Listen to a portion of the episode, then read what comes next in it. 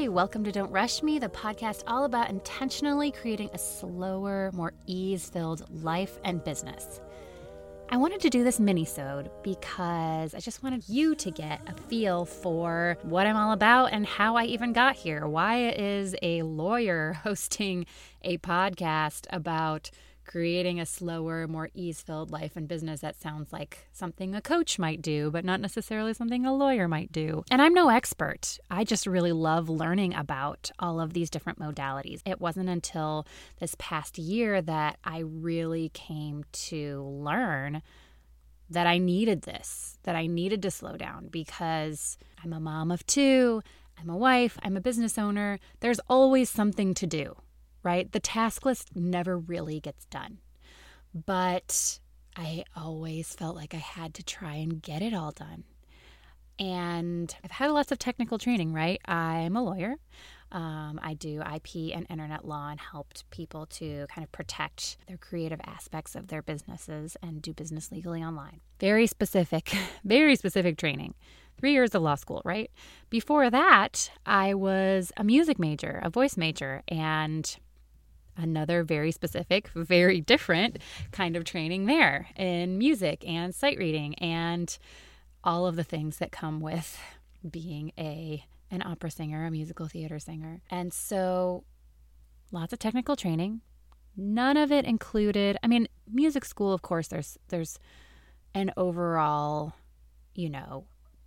theme and impression upon you to take care of your body because your body is your instrument, but not really, at least not when I was in school, nothing about, your mental well-being and just taking some time, some space of just nothingness, which is hard to do when you're in college. But anyway, and certainly there was nothing about that in law school. I mean, no, there wasn't time to do much else other than go to law school and study and take tests.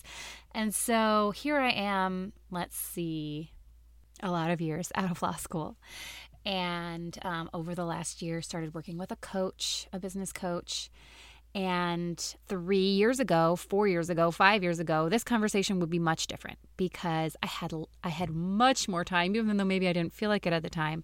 I could sit at the beginning of the week and color code my entire calendar and build out space for doing marketing things and creating content and working on client work and take my time. And once I became a mother and started, reprioritizing, okay, I don't want to work 40 hours a week or more. I want to have time for my family. So I would, my husband and my son would leave the house when I just had one little boy. They leave the house and I'd be like, okay, I've got, 4 hours and I need to get all the things on my list done. And here we go. And I'd start working from that place of here we go. I got to do it all. And you're not really productive when you're in that anxious, I've got to get all this done space. So I started working with this coach, like I said, and started learning like, hey, just start with 10 minutes and light a candle and meditate and create some space for yourself before you start checking things off the list. And it's okay to not check everything off the list. And wow. I mean, it makes such a huge difference in my creative energy when I'm creating things, in my approach to my client work, because some of it can be very stressful and I tend to take on other stress just like emotionally, but it sets the tone for your day. And if you can get into a ritual of, well, we'll talk about lots of different types of rituals, but just making that space for yourself, slowing down, and seeing where you can make things easier on yourself, it makes such a difference. It makes such a difference in the way that you approach your day, but also you would be surprised at just like what comes back to you, right? Prosperity-wise, abundance-wise, peace, all of it.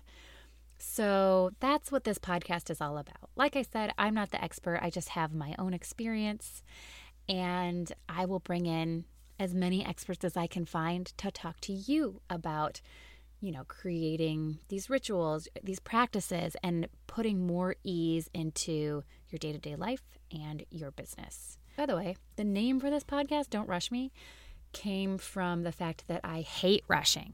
And so in life in general, you know, on the weekend, I don't want to get up and have breakfast right away and like jump into the day. My husband knows this about me, right? Like I don't want to rush. I don't want to rush into the day. I don't want to rush on my way out the door on vacation. Like I don't want to rush because it puts me in a bad mood. But I never thought to apply that principle to work and business either. And so don't rush me is kind of this concept of like, hey, don't rush me into my day. I'm in control of setting the tone for my day. So don't rush me, universe. Don't rush me, self. Like, I don't need to rush into it. So that's where the name of this podcast came from. So stay tuned for more episodes, more conversations about creating more ease in your life and business. And I'll see you next time.